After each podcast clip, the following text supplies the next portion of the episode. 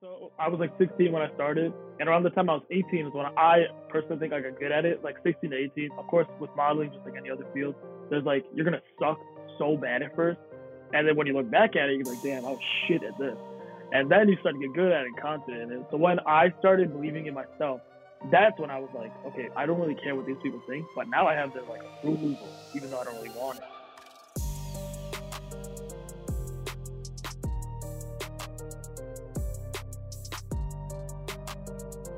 Welcome back to another episode of the 52 Stories Podcast. My name is Omer, at Omer M. Wasim, and today I'm joined by Harith. He's a model from Chicago. So what's up, bro? Not much. What's up with you, bro? Why did you give my app in it? Because that's what you're going to do right now. Go ahead and introduce yourself. Like you said, my at is my first name, which is another T, so it's at Harith. I'm a model from Chicago. Amongst that, I do a couple other things, but I feel like that's what I'm most known for. That and just being a dude, man. Interesting. Awesome. Okay, so I guess let's start with the first part of that, which is a model. So you want to give us the backstory of like what that entails? Well, then, like what I do or how I started? Yeah, because I feel like at this point, especially with Instagram, a lot of people get like 1,000 followers and they call themselves a model, but you're like actually signed. Yeah. Okay, first of all, it's very true. I agree, though. At one point, my opinion on that was like, oh, you think you're such a cool model. You put fashion model in the Instagram bio. All of a sudden, you think you're hot shit. That was my initial view. Secondly, but like the where I'm at now, I'm like, you know what? If you want to put fashion model and you want to take iPhone 5C pictures in the backyard of your parents' house, that's cool, man. I don't care as long as you're happy. But don't be like all stuck up and prideful and arrogant about it. Just do your thing, but don't like be beating other people down for it. That's when I realized I don't really care what other people are doing or what they label themselves as. But yeah, recently I got signed with an agency here in Chicago. I'm not gonna say which one yet because I haven't like actually publicized it yet. Actually, no, it's just the Rock Modeling Agency here in Chicago. It's like the second biggest one in Chicago. I haven't put that anywhere yet, just because I've just been kind of waiting to do it. Also, I don't really tell people anything until it happens, until it's very set. Not even because it's just nuzzer, but just because I myself am very like, it didn't happen until it actually happens right in front of me kind of view for everything. So I just didn't do anything on that. But makes sense. Okay. Fashion model or not, if you go out and you take pictures, you want to call yourself a model, that's good. Go ahead, do it.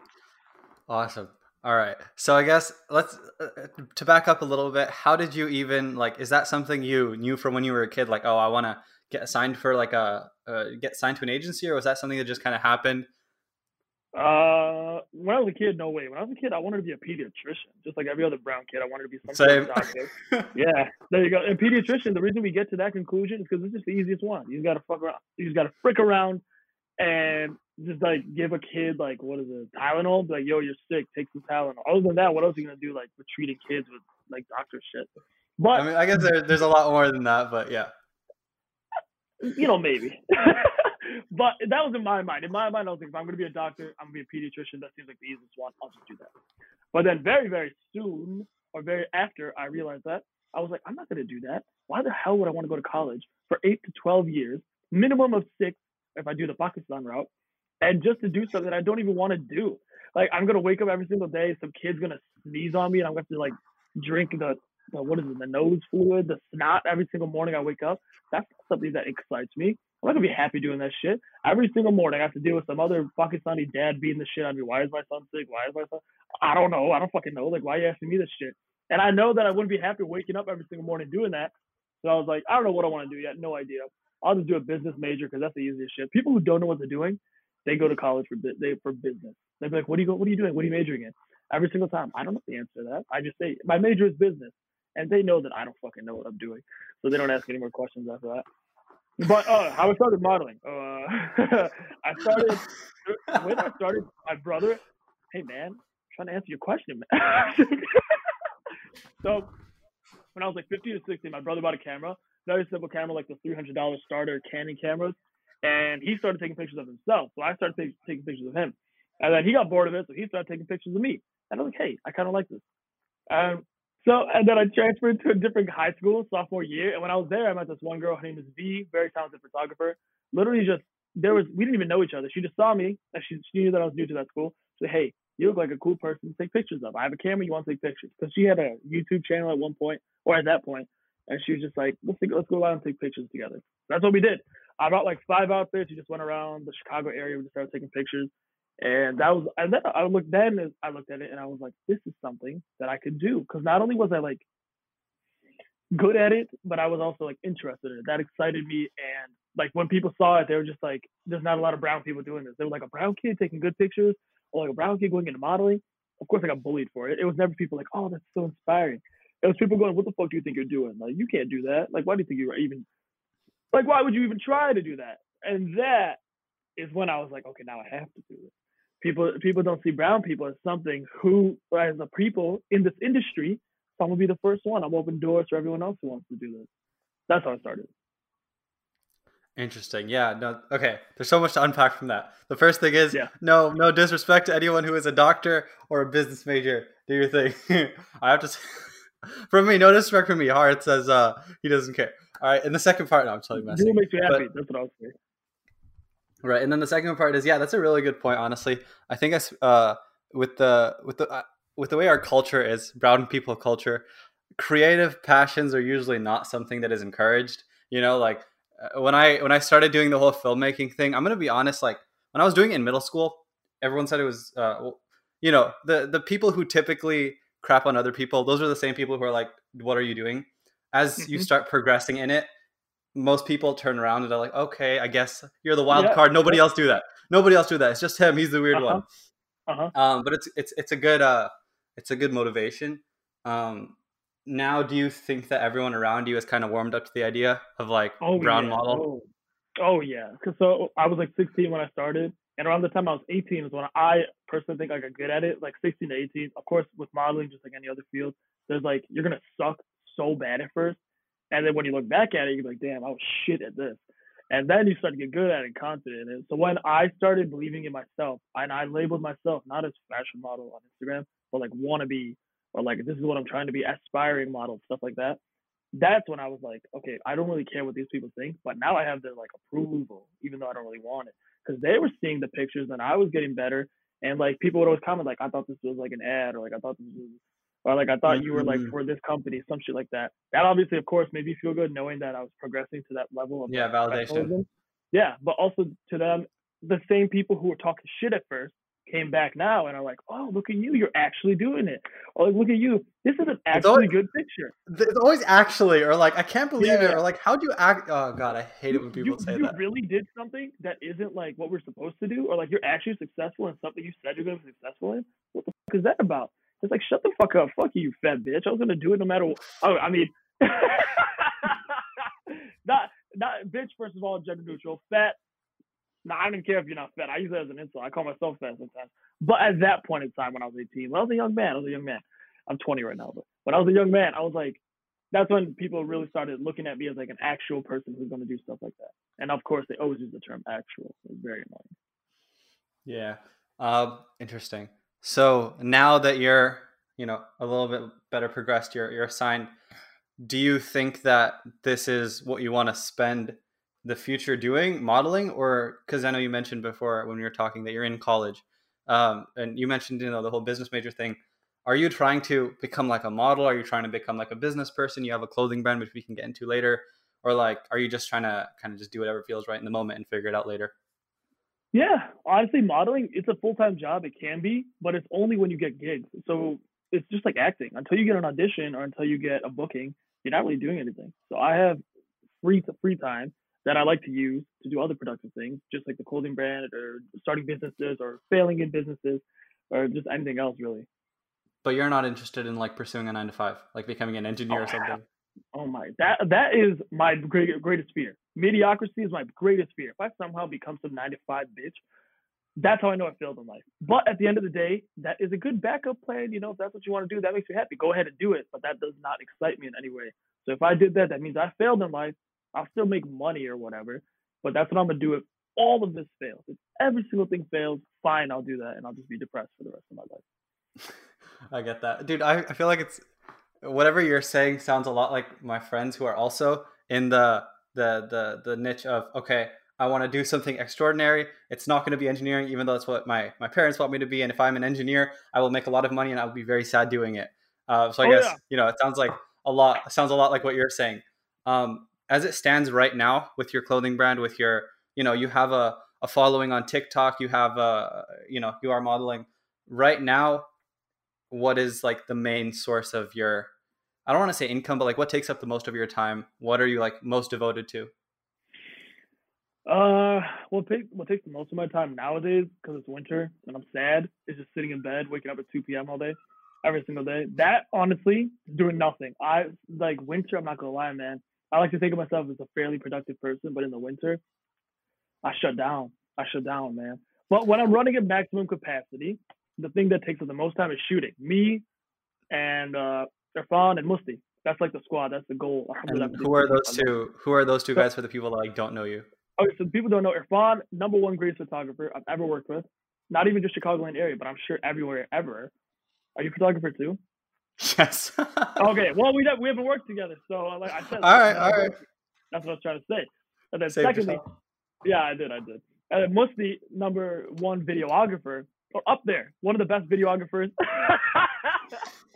One of the best videographers and assisted photographers and standalone photographers ever, because I know he himself doesn't label himself as a photographer or videographer, so I don't want to call him that, but he can if he wants to be, and he gets paid for it sometimes to be, so like he can if he wants.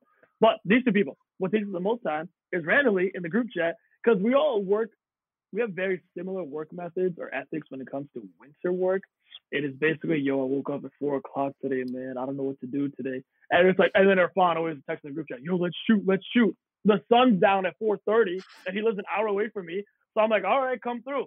He shows up at my house at 7. He's like, let's do it. Come on, let's do it. Let's shoot, bro. And it's like 28 degrees here in Chicago. The wind chill makes it like 20. There's no sun. It's dark outside. The moon isn't even showing. And he's like, come on, Horace, you're such a pussy, bro. We got to go. We got to make content. We got to blow up. We got to make TikTok. I agree, but we can't do it right now, man. I can't go outside, let alone – I can't wake up in the morning, let alone go outside, man. But what takes up most of the time is us three trying to shoot in winter. But if it's not winter, then it's just us shooting. Like we meet up at least like 3 or 4 times a week, and whatever we're doing, we make some sort of content from either TikTok or if it's Instagram photography. Solid. Awesome. Okay. The next question is, how did you actually end up getting signed? So I was signed when I was 16 to a modeling acting agency in Oak Brook, so near Chicago, like west of Chicago. So and this is when you were like just starting out, and you were like not great at it. No, I was shit at it. I didn't even have braces. This was before I had braces. So I like to think to myself, of course, we all like think of ourselves this way. I was still a little ugly brown kid. That's why I saw myself. I did not grow yet in any way that I wasn't confident. I didn't believe in myself, none of that stuff yet. I just got signed because I was still like a little handsome brown kid to everyone else but me. But I got signed. Thing is, though, that agency was also like a school, so they taught you how to model, they taught you how to act, they taught you to do runway, taught you to do freeze modeling, catalog modeling, all this kind of stuff that I truly believe you don't need to pay to learn. You can, and it will be very beneficial to have some sort of degree or certification that, hey, I'm a professional runway model because I went to this school and I learned how to do it. But like college, again, my own thought process, like college, a lot of things you just don't need to go to school for anymore. You just don't, through experience or through even just online stuff. You can learn the very same skills or even better. But I didn't know this at 16. Yeah, definitely. Yeah, but I didn't know this at 16. So they were taking like a couple $100 of my parents' money, because I was 16, I didn't have money, a month to like teach me some bullshit on acting, some bullshit on like modeling and all this stuff. Even at 16, I was like, I could do this by myself. I'm not really learning anything here. I'll just go outside and take a picture. What they're teaching me to do is just like do this with your head, tilt your head this way, do this, do all this kind of stuff. I'm like, you learn this naturally with experience.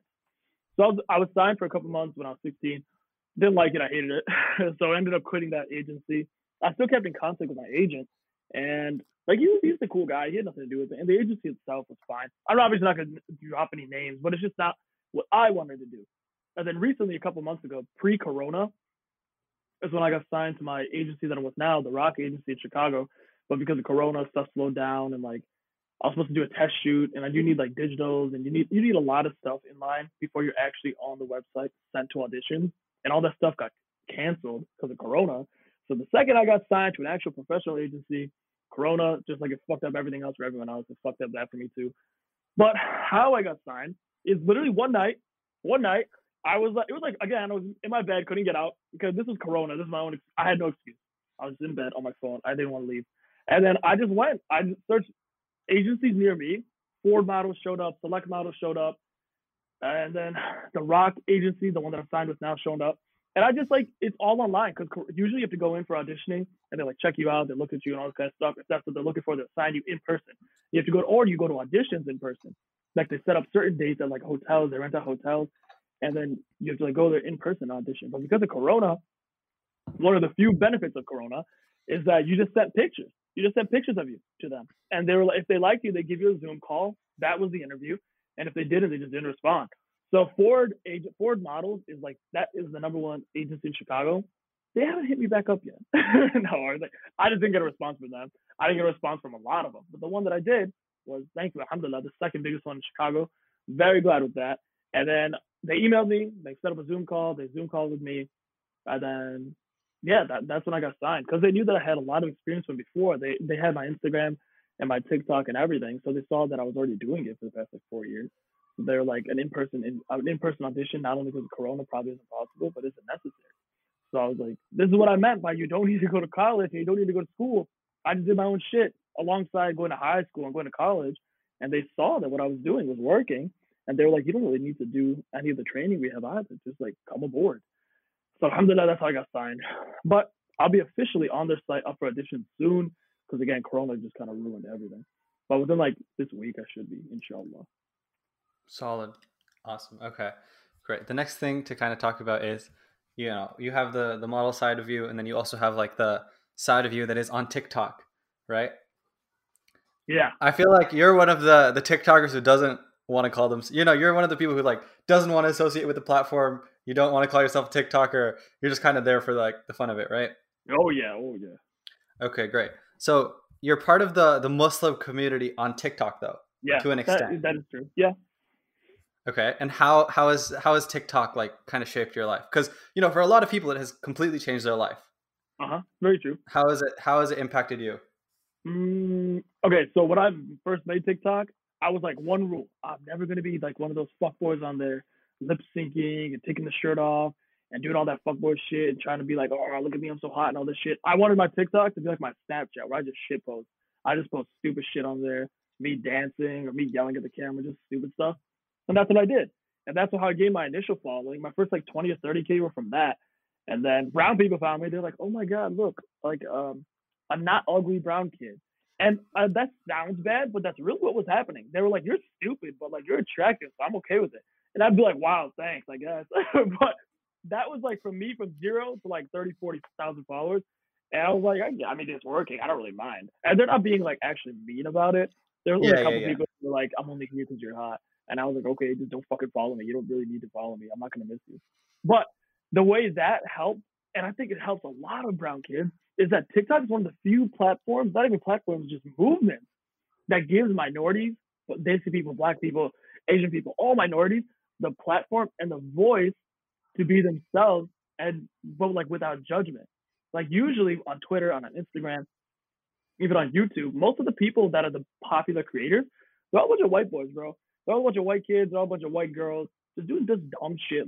Again, you can see me as hating, I don't care, but I know for a fact, if I was an attractive white dude, I just have more followers. And the reason why I love TikTok is because you don't need to be an attractive white guy. You can just be a brown kid, just doing dumb shit with your friends, lip syncing to brown people music, and you'll find an audience, you'll find your niche for your video. And I love that. So when I realized that, instead of seeing it as some bittersweet, people just find me attractive and started following me, I started seeing it as they're actually giving brown people a good voice other than oh, these Muslim terrorists and all that kind of stuff. That's when I loved it. That's when it started shaping me, because I started meeting other brown people with similar mindsets, different mindsets. I started meeting other creative brown people, other creative Muslim people.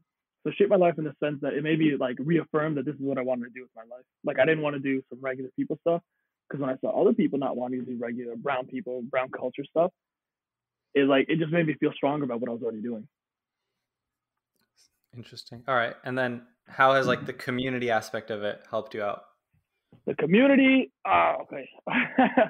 I don't really like. They follow me, the bigger ones, the bigger guys, and I love them. I think they're all cool. I have no issue with any of them, but I don't really do anything in there. You know, like I'm in there only because I'm brown and Muslim. You know, if I wasn't, I would. Well, of course I wouldn't be in there. But my content isn't just the brown people stuff. You know what I mean? The people who are really in there is like, oh, when you're brown and you do this, or like, oh, when you're lip-syncing Baywafa. Yeah, and some. Or just lip syncing some song, which is cool. Do your thing. That's just not for me. Or it's like, just a lot of them. I hate this one. I'm calling out whoever does this. I don't care. They're always just like making some stereotypical brown people, Muslim people accent jokes. You know what I mean? It's like when you're doing that, and just some inherent racist shit against their own people that I disagree with. And it's like that was funny at first, bro. Like in 2011, good job. That was hilarious.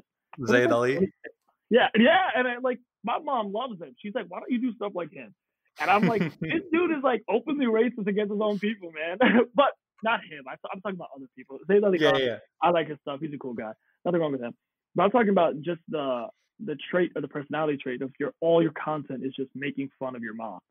That's really what you're doing. You're making fun of your mom.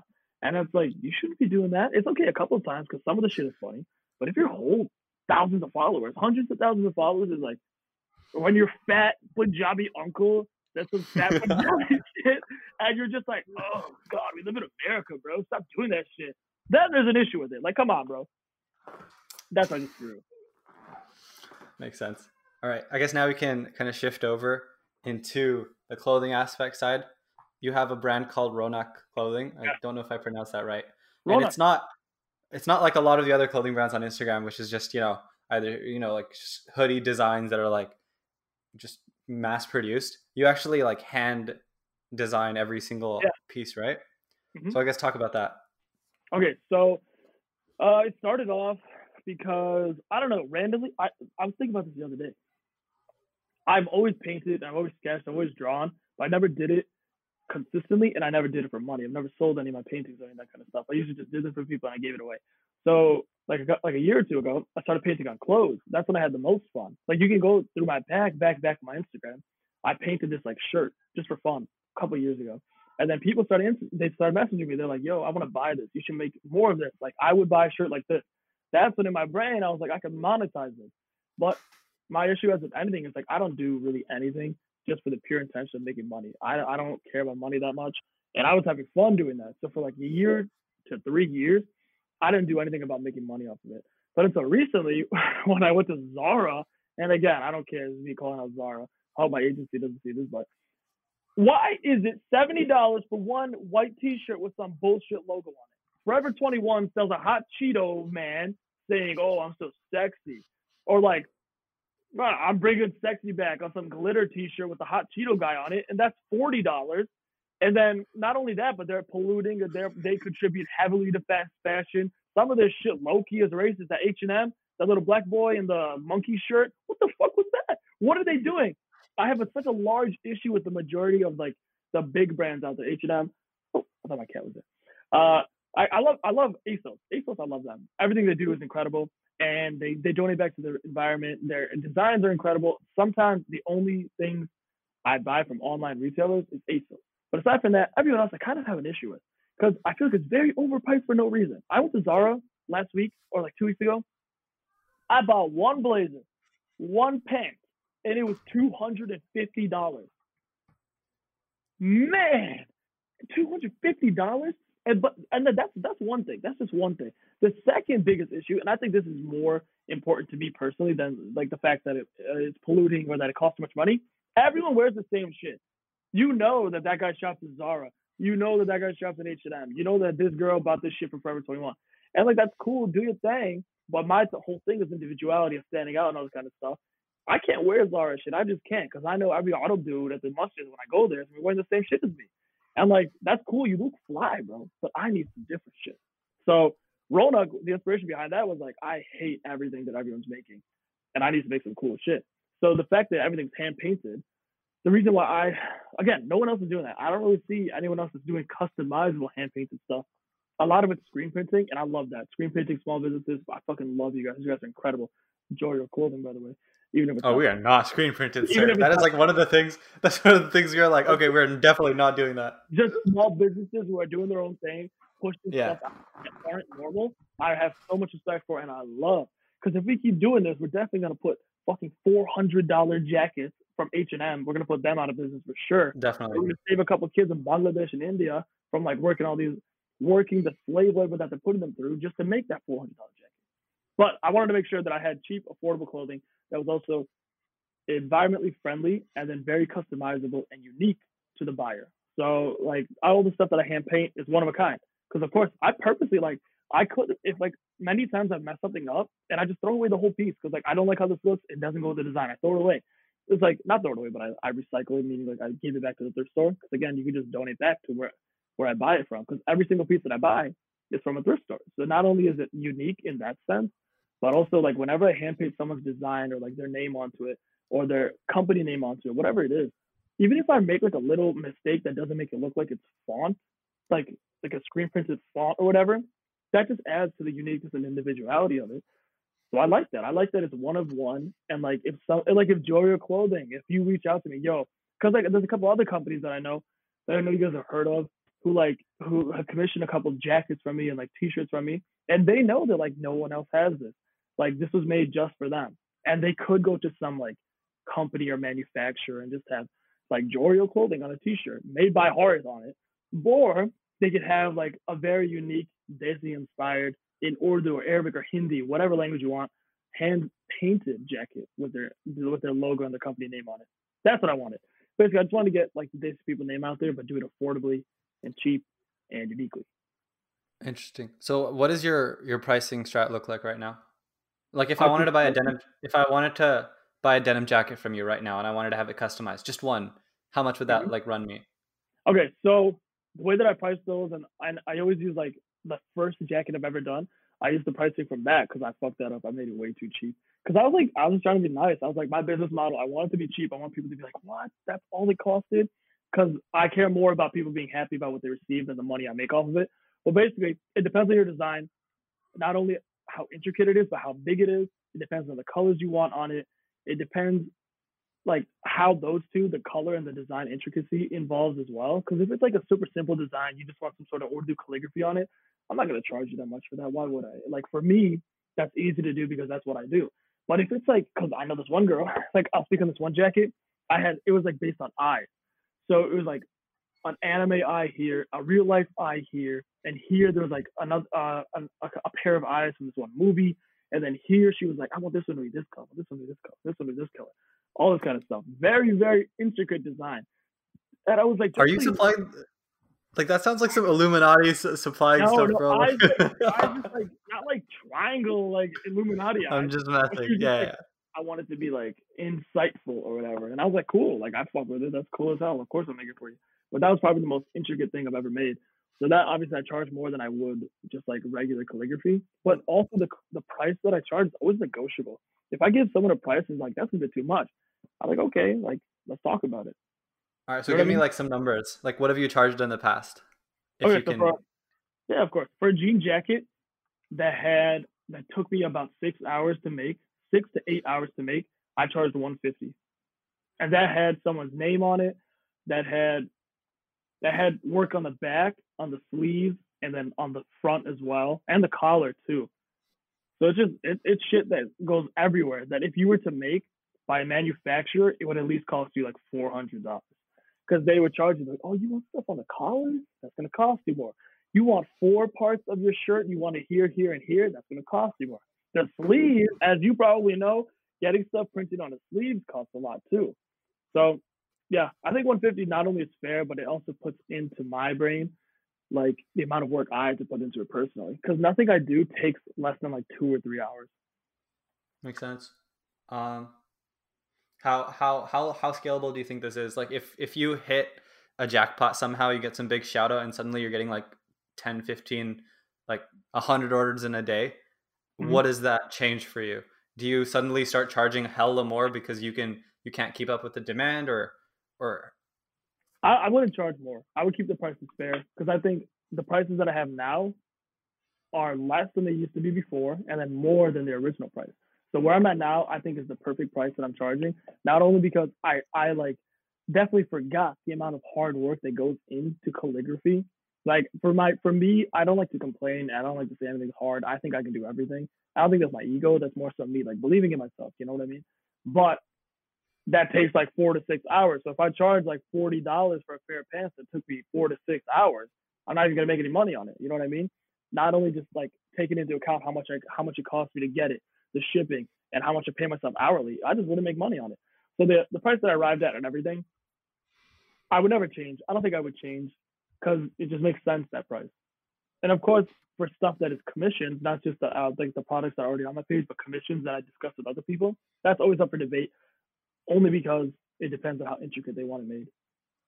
You know what I mean? Yeah, makes sense. If let's say tomorrow I have no artistic talent with when it's like hand drawn, no painting, nothing like that. Let's say I was artistically talented and I wanted to do something like starting tomorrow, right? Or a listener wants to do something like that starting tomorrow. What would the process be? Would it be like, okay, first figure out a thrift store, set up a website, run Facebook ads, or like what does it look like? To start a company like Ronak? Yeah. I'm very well versed with Shopify because I ran a couple of drop shipping stores with Shopify, so I knew what I was doing there. Yeah, I kind of knew what I was doing there.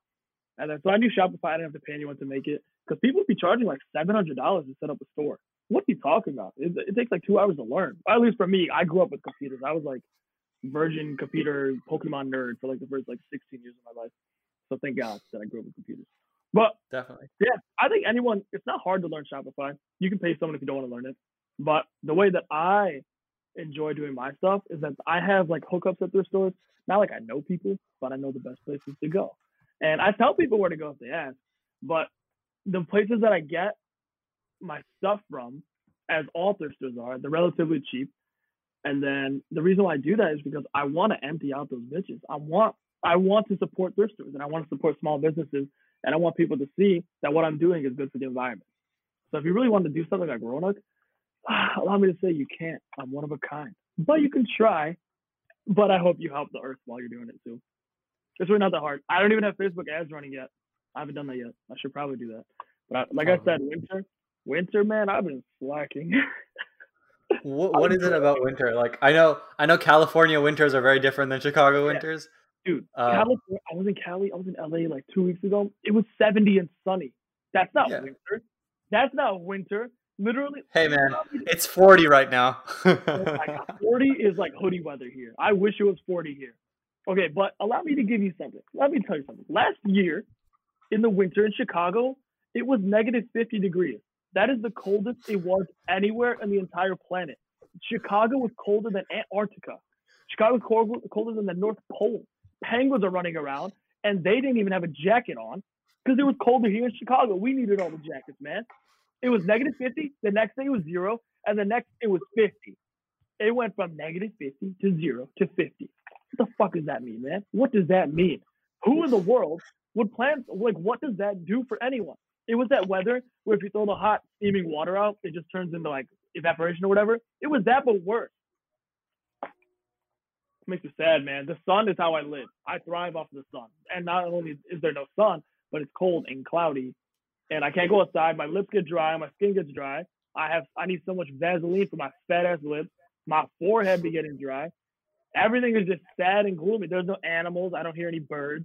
I like when I hear the birds. They wake me up in the morning. There's no birds anymore. Winter just sucks, man. It sucks the life out of me in a bad way. Do you have plans to like move states anytime soon? Like just move out and like move to like a state with better weather? Oh yeah. When I was in LA, I was like, I don't want to leave, man. I don't want to leave. You guys have palm trees and Dave's hot chicken. Oh my God. And you guys have the sun like all the time. I love Chicago. I love it. Alhamdulillah. I'm just only complaining because I hate the weather. That's the only thing I hate. But I definitely want to move to somewhere that has more sun.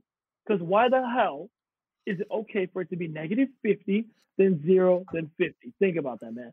That's bogus. Global warming on like exponentially rising levels right now. And they decided to target me in Chicago. They just had to target you. Yeah, they're like, you know what, Harris, bye. Fuck you, you fat bitch. And I was like, come on, man. And I was suffering, man. I love to suffer. I hated it. But yeah. I want to live like random states. I don't know. I want to live in like Montana for a year. Go to like Hawaii for a couple months. I don't know. I've been here like my whole life. Yeah. That is, okay, I'm not going to lie. I did well in school, okay? But geography was the one class I never bothered taking. I just didn't care. It just didn't make sense for me to pay it. So I honestly didn't know that it was negative 50. But hey, I'll take my California weather and just not complain. Yeah, California weather, you guys are blessed, man. Even in the winter, you can go to the beach. Yeah. That is crazy. Yeah. Awesome. Yeah, so awesome. The two things that are kind of taking up the media right now. Well, the two things that there's a third thing. I don't want to talk about Kanye West at all. I just don't want him in my mind. So the two things that are happening in the media right now. Yeah. Like, the two things that are happening. I'm sorry. Go ahead. Yeah. The two things right now are, number one, the Capitol. I just got freaking the coup and all that stuff. Is it coup? Coop? I don't know. Coup. And then the second thing. And you said niche. You're not niche. No, niche. You can say both. It's niche or niche. I've had this argument with 40 people. It's niche or niche. I don't like it, man. Now, allow me to say one thing. Here on the East Coast, we say niche. I'm joking. I don't care about Say that. What you want. All right. Keep your negative 50-degree weather. I hate it here, man. It's so right. Bad. And then the second thing is the rise of Bitcoin. So take your pick. Which do you want to talk about first? The Capitol. Let's talk about the Capitol first. That's the most recent thing, or like the biggest thing that's taking the news right now. First of all, that's some bullshit. If you somehow disagree about in any form of view against white supremacy or any form of view of racism in America, you're blind. You're stupid. If you disagreed, you're stupid. Now you're dense. Like you're beyond stupid. Like you got to be dumb, dude. They're in the Capitol. 2 p.m. on a Wednesday, a bunch of white people in the Capitol. They don't got jobs enough. They just stormed. They were like, yeah. They had Nazi stuff. They had Confederate flags. They had Trump flags, the MAGA hats. I saw this video. Hold on, bro. Oh, I'm talking about that. Hold on. They were doing reenactment, of George Floyd's death. And there's a video that going on Twitter. It was on the news. And the cops, I saw another video on Twitter. Again, Twitter is in the ball, bro. Twitter's incredible. I love Twitter only because they just show what's happening, the full thing, and they don't have any opinion attached to it. They're just like, look at this. Depending on who you follow. Of course. I just follow people that show video, people who are there, and just like, this just happened. So what I saw, the cops were letting people in. What are you doing, bro? I saw there was a video of there was one black cop, and then the entire army of people who were storming the Capitol were just against this one black cop, and he was retreating, and there was no one coming to help him. Yep. First of all, I'm not surprised. That makes sense. What do you expect from these people? These people they're animals, bro. They're jihad. They're not human at this point. They invaded the Capitol, and then you can see pictures. Again, Google it. Pictures of when the protesters for BLM were at the Capitol. They had that bitch on lockdown.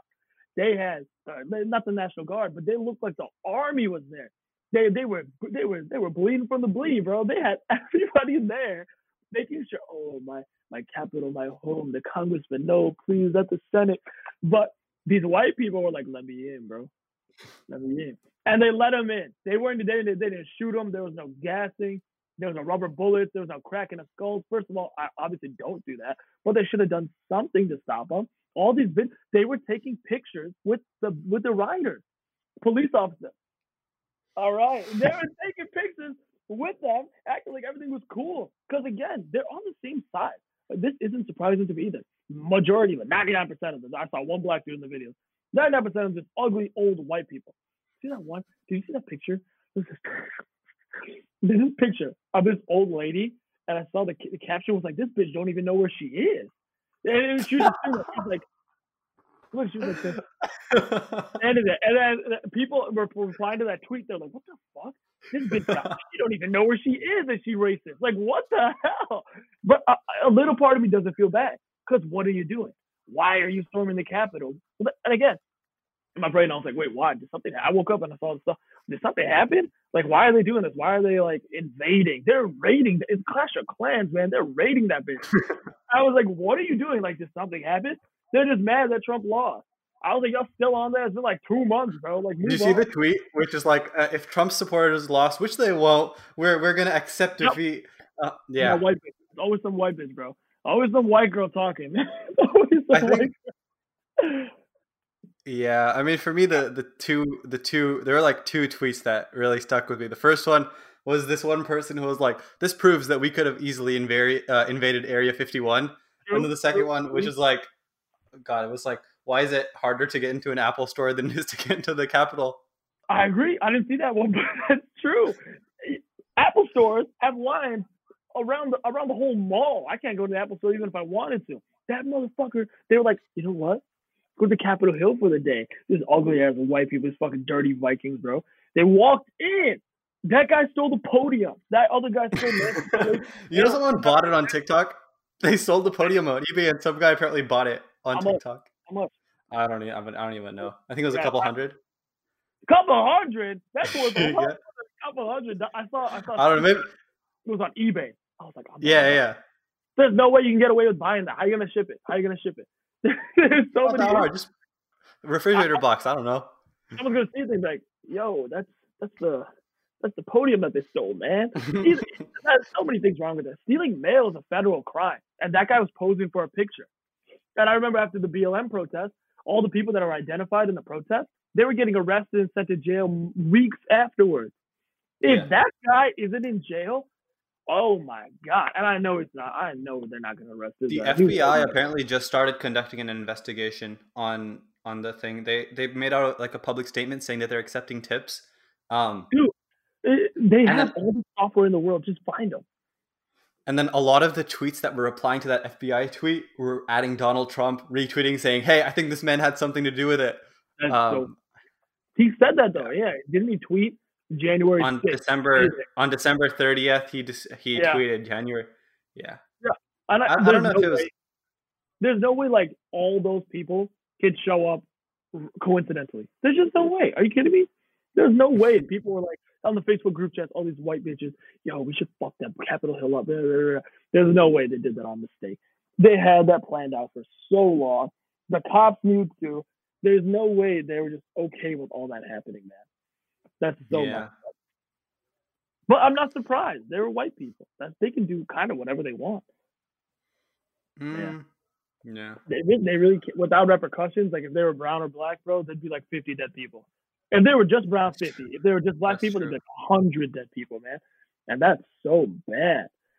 Oh, that I was watching it get worse and worse. I saw the picture of the guy behind the podium. Oh. I was like, arrest him, bro. Like pick him. They can get arrested legally for trespassing. And then there's a curfew set. They're still out past curfew.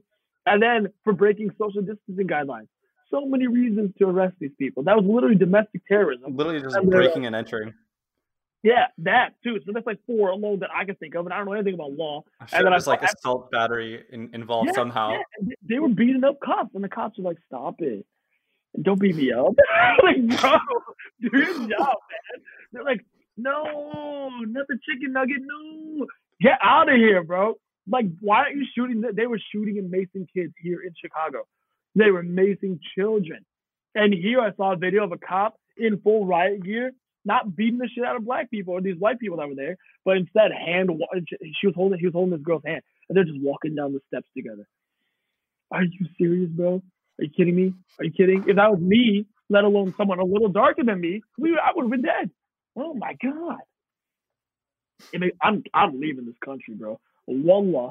Okay, I'm not going to say wallah. But wallah, I want to. How about that? Wallah, I want to. But if I somehow manage this, I'm leaving. I'm going to New Zealand. I'm going to the Netherlands. I'm getting out of here.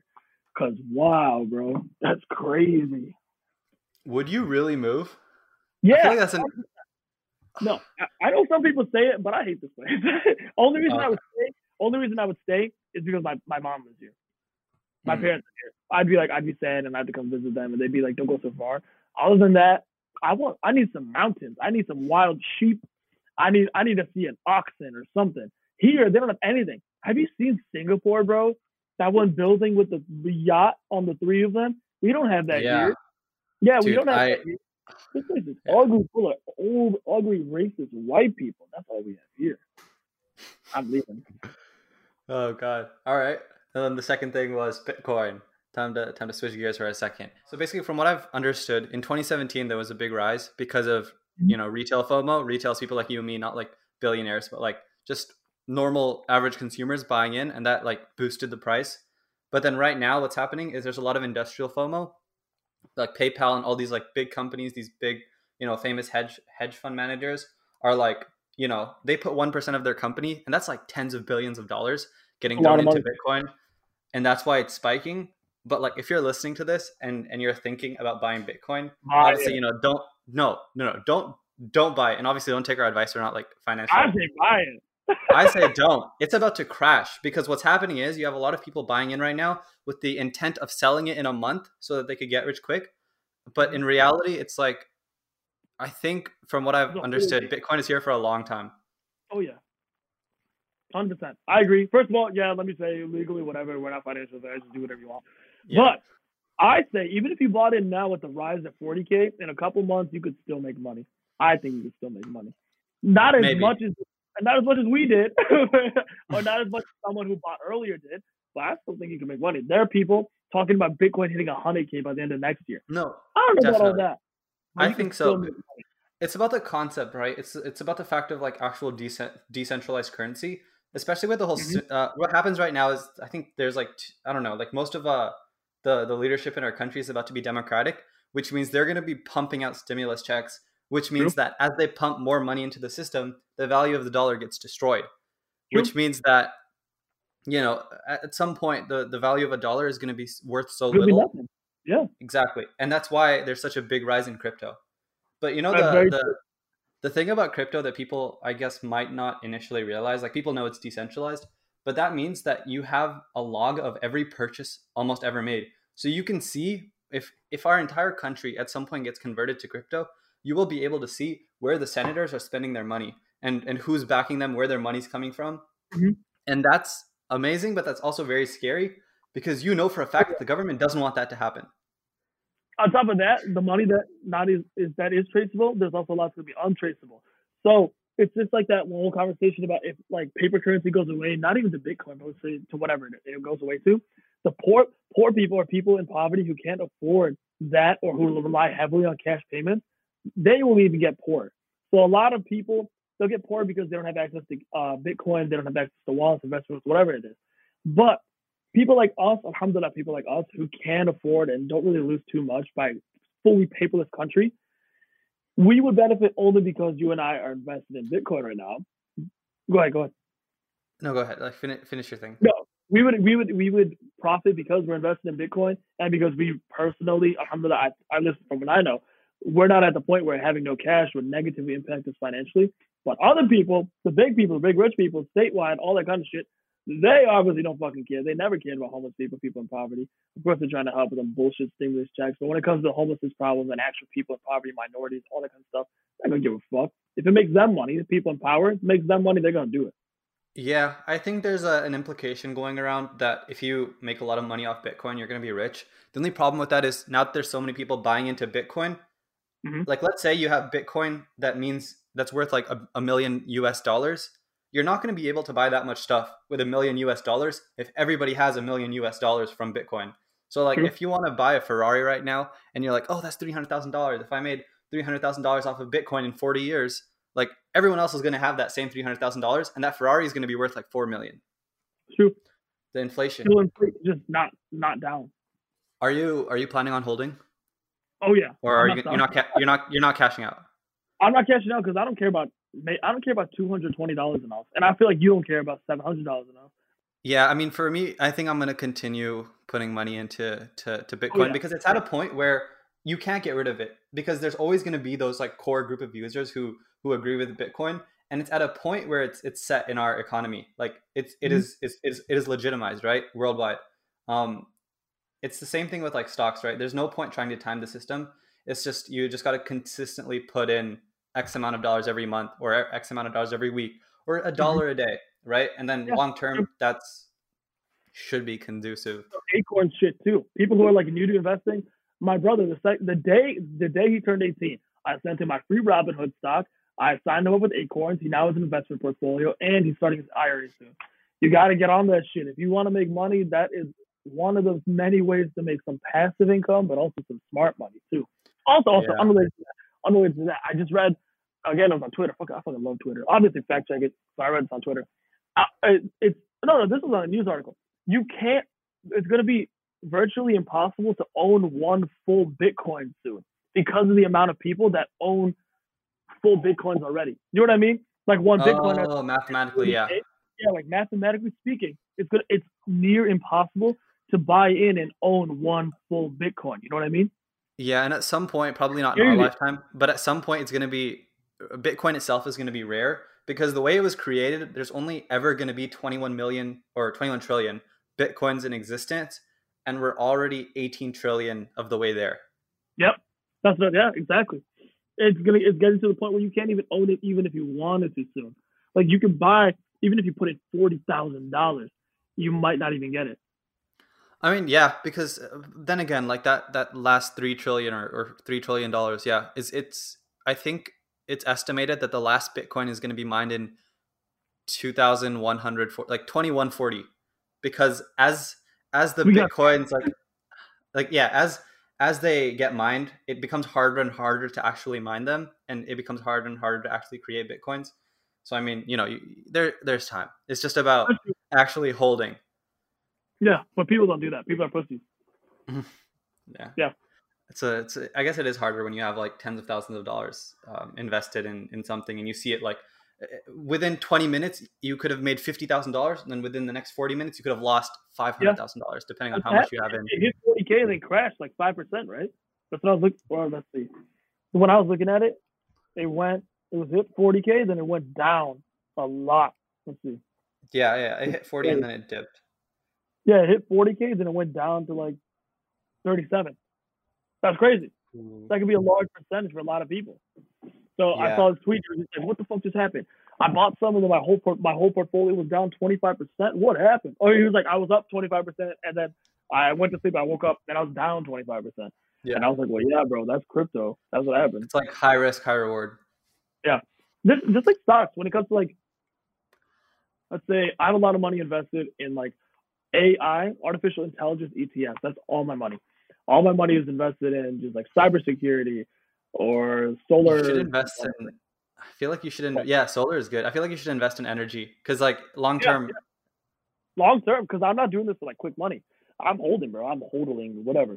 I'm holding till like I feel like I need to buy something big, whatever. Until I get bored and I'm like, I might as well cash out. But by then, I still have like monthly money going into that, and I have another investment portfolio as well where like I don't manage it, but the ones that I do manage, all my money is in artificial intelligence ETFs, not even single stocks, just ETFs, and that has been doing incredibly well too. So I feel like, and because that's the future. I mean, cybersecurity is what I've been seeing all the talk on nowadays. Of course, I have to do my research and I have to see if I'm going to buy actually any of that kind of stuff. But I also want to own Tesla, bro. I feel like everyone wants to own Tesla, but I don't have any Tesla, and I want at least a little of it. Yeah, I mean, I think the thing about stocks is like, especially once you start trading like these higher performing stocks, like the ones that are worth a lot, you need like a good amount of money, and like $5 in Tesla isn't going to help anybody. Now it's at like 8:30. Yeah, when I checked, it was like 6:20. That's what I find so attractive about Tesla, man. That's crazy. At this point, a lot of the people who are investing in Tesla, it's like you're investing in Elon Musk. Like, and he just passed today. Like while we're recording this episode, the same day he just became the richest man in the world. Yeah. He just passed Jeff Bezos. Crazy, bro. Crazy. First of all, mashallah to him.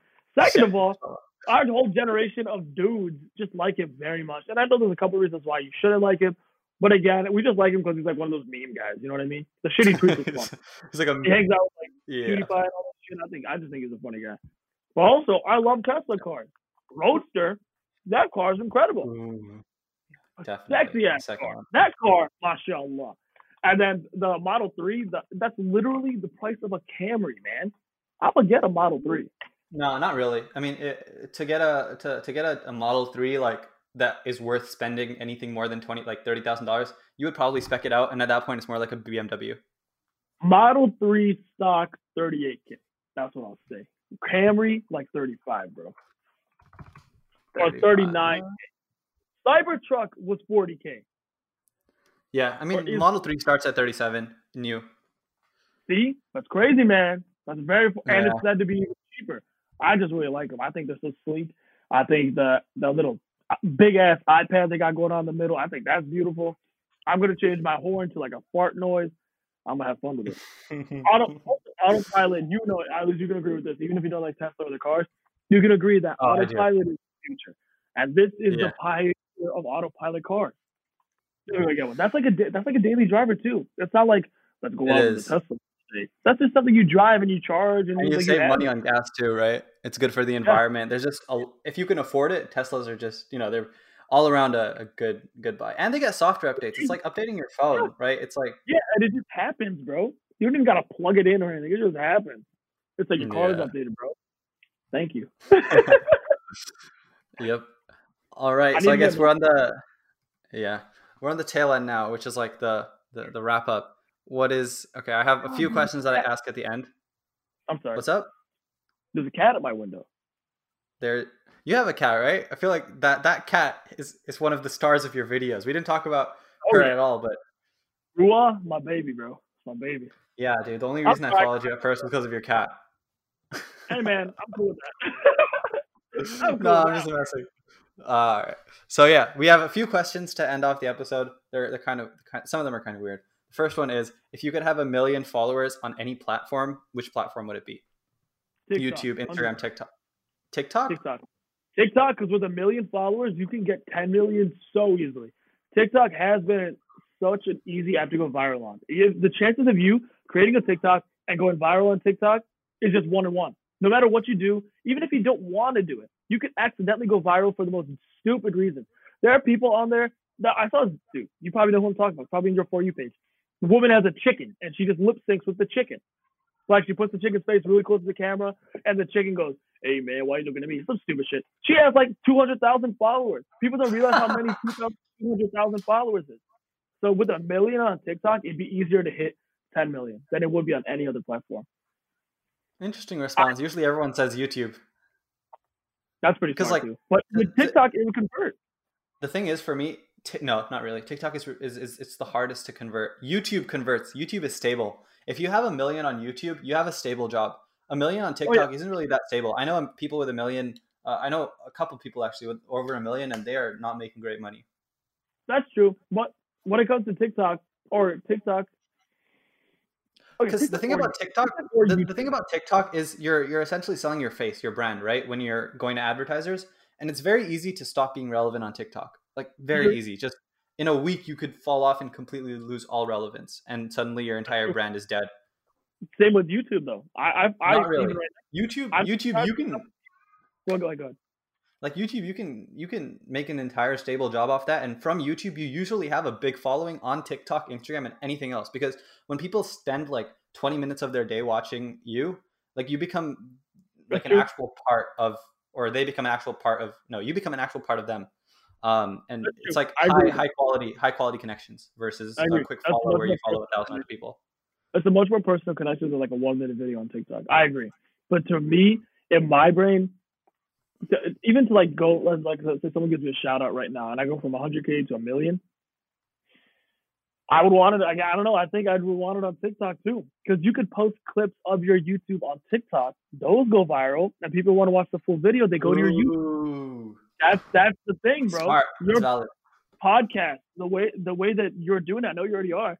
You could take a highlight from this, post it on TikTok, and be like, "Hey, if you want to watch the rest, go to my YouTube." People who actually want to watch it, they will convert to YouTube. They'll go there. People who don't want to watch it simply won't go. When it comes to just posting on YouTube, the chance of you getting on like YouTube, I don't know, whatever they're for you, just a trending video on YouTube, it's just much lower than TikTok. TikTok accidentally gives you millions of followers. Accidentally. So if even now, like with what I'm trying to do when I start my podcast, and I'm sure you're already doing, this is for Spotify podcast. And then you post this whole video on YouTube. And then you take a clip of that video and you post it on TikTok. And then you post the whole other video on IGTV. And then you post the reels, the things that you post on TikTok to, what's it called? What's the other one? Reels. TikTok and Reels, yeah. Yeah, and then you take a 2-minute, 20-second video of this and you put it on Twitter. But if you did it on YouTube, it might be a bit harder to create content on TikTok. That's what I think. Yeah, I mean, for me, honestly, we're kind of undercutting by a lot just because the manpower we have on the team isn't that big right now. We're honestly just focused on Spotify and iTunes right now. We might branch out to Instagram excerpts, not in real form, but just in normal video form, because that's something I want to do. 30-second clips posted on Instagram, less than a minute, not IGTV, not Reels, but like just 30-second videos on Instagram. I think when it comes to like real high value content, Reels are generally a lot more skipped. Like you can get a bigger audience from Reels, but your current followers might skip your Reels. And it's not as high quality, or it's not perceived as high quality as like a standard video. No, that's true. 100%. Reels is like a little short 15-second bullshit. And then if you post an extra on your feed, it's like, oh, that's an extra video. Reels is horrible. My Reels fucking suck. I get like 40 views. That's it. Oh. Reels is going to work for me. I don't know why. Mm-hmm. But if I were to post something on my actual page, they do much well, or much better than anything else would. Yeah. I mean, we'll see. I think if I end up doing a season 2, which I have a plan yet, I'm not ready to say it, but like maybe if there's a season 2 and we go full on YouTube in person, all that stuff, that would be kind of cool. I'll see how much time. Why not? Why not? That's just like, that's like your main idea, and then branching off around it. Like, why not? One of them might be better than the main idea. Who knows? All right. Yeah. And then the next question. God, I'm losing track of these questions. Oh yeah, 3 things that you need to live, and it can't be broad. Like, oh, I need my phone. I need my laptop. I don't know. Like, what are 3 things you need in your everyday life? It could be an app. It could be an album.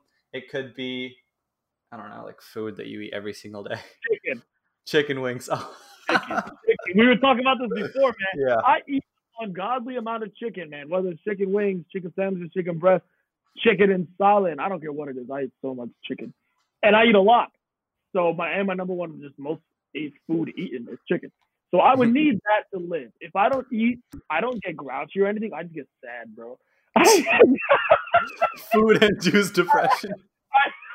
I don't get angry. I get a little irritable, but I just get sad. I just pass out, man. I just go to sleep. Like, I shut down. My body shuts down. So I need that.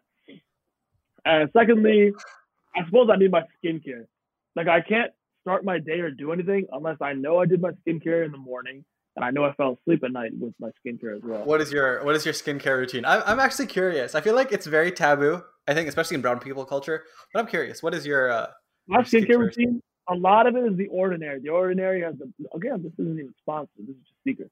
The Ordinary has very good products for everything.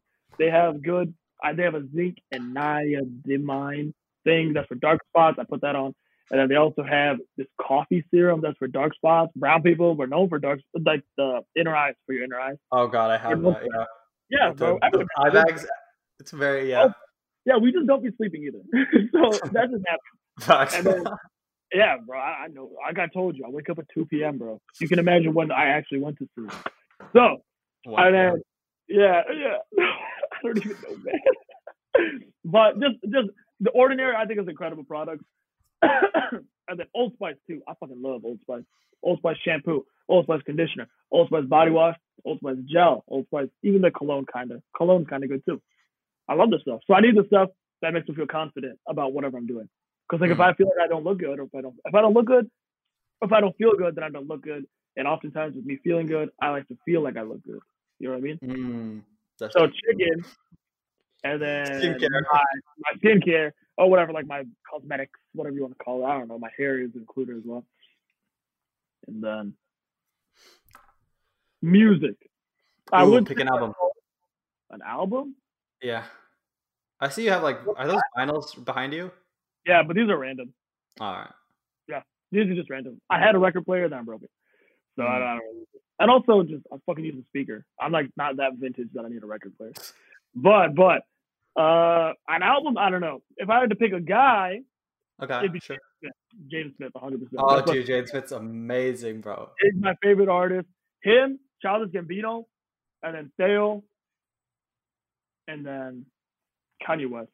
I wrote Kanye. Oh God. I don't know what he's been doing recently with that boy Jeffree Star, but I don't care. Do whatever you want in your personal life. That's up to you. I'm pretty sure that was fake. I don't know. The thing is, though, I don't care. People be they're messaging me. Did you see what happened with Kanye West? They're getting a divorce. All the Snapchat news. Oh my God. No. Why the fuck do you care? Like, how is this going to change your life in any way? Do whatever you want. Let them do whatever they want. How is Kanye West's marriage life going to affect your day to day? The same day the Capitol got, the same day that thing happened yesterday when we're recording this, January 6th, the headline on, I think it was one of the national headlines for the U.S. news was Obama was spotted in Hawaii paddleboarding. I was like, how is that national news? Man. It's just a picture of him shirtless in Hawaii on a paddleboard. I'm like, bro. That reminds me of another thing I saw. I don't know when it was, but it was like Obama wears like he had a khaki suit on. He looks fly as fuck. First of all, hate him. He's a war criminal. But that suit was fly. But all these white people are like, how dare you? He's the president and he's wearing this color and not the regular black suit. I'm like, man, shut the fuck up. Let these people do what they want. Let them live, bro. I don't understand the infatuation with random people that people have. I get it. Yeah. They're like kind of different. They're like celebrities or whatever, but they're still people, bro. You guys are acting like they're not humans. Yeah, and then especially now with the whole TikTok thing, everyone acts like everyone else is a celebrity. Like you see these TikTokers who go in like Billie, I don't know how to say her last name. I'm not gonna try. Eilish. Every time I say it, someone roasts me for it. But like they're like in her comments. everyone in her comments, all these TikTokers who are like 500K and verified, acting like they're her best friend. I'm like, I don't know about that one. It's like that celebrity clout culture. And again, like people, alhamdulillah, people like they see me in public and like they take pictures of me and shit like that. That's cool. I'm honored. But never in my life will I ever be like, no, I'm too busy. I don't want to take a picture. Or like, no, don't talk to me in public. I'm busy. But people be doing that. You know, like they like a fan takes a video of like, I don't know, that Tobey Maguire. Tobey Maguire, man, fuck you. Get the fuck out of my face. That one video of Kanye. Good morning, Kanye. Shut the fuck up. Is that a thing? Like, maybe it was annoying. And I get at some point the paparazzi, they get annoying.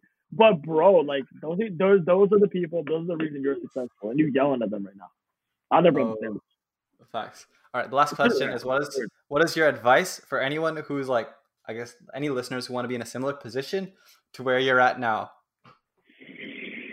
Modeling. Let's just go modeling, clothing brand. I don't know. Like, what's your advice? With anything that I do, TikTok, modeling, clothing brand, anything. Just do what makes you happy. The only reason that I'm doing this is because it makes me happy. And if it didn't make me happy, I simply wouldn't do it. There are a couple of companies that I had, like I told you before, I just stopped doing them because they didn't make me happy anymore. They didn't excite me. So I just stopped doing them. So modeling makes me happy because I like that I'm a brown Pakistani Muslim man modeling because I want other brown Pakistani Muslim men, to people, minorities. I want them to have their feet in that field as well. So I want to do that for them. And then with the clothing brand, again, I just want Desi people, Muslim people. I want a clothing brand tied very closely to our religion and people out there and popular. Same with your clothing, your brand. I know that's one of your goals as well. So that makes me happy. Like helping our people, helping people who don't have a voice that can't help themselves. So as long as whatever you do makes you happy, do it, and then don't care about the people who hate on you because eventually they're gonna start trying to join you as well. Yeah, awesome. That was deep. All right, before this episode ends, Ozair, shout out to Ozair. His Instagram is @OzairMahmood. I'm putting him through the ringer for this episode. Yes. Go Ozair, we love you. Yep. And then, anyways, so thanks again for coming on the episode. Let everyone know where they can find you. You know, like quick highlight of your brands, everything like that. Your ads, handles. My ad is Haarith, HAARITTH on everything. If you want to buy from the clothing brand, you can go ahead. Every single sale made is a donation made to BLM or Yemen or Palestine or Palestine or Pakistan. Every single sale I make, I donate to some sort of Muslim or Desi-related cause. And if you're interested in like my modeling shit, you can follow me on Instagram. I also do like social awareness and social activism on there too if you want. TikTok, I don't know what I do on there. If you somehow for some reason want to follow me on there, you can go ahead too. They're all the same app. Solid. You can find me just on Instagram @OmarMosim. Thanks for listening. Thanks for listening if you got this far. And then, God, I'm forgetting my outro sometimes. It's all good. If you're going to go out, please wear a mask. Stay safe. Peace.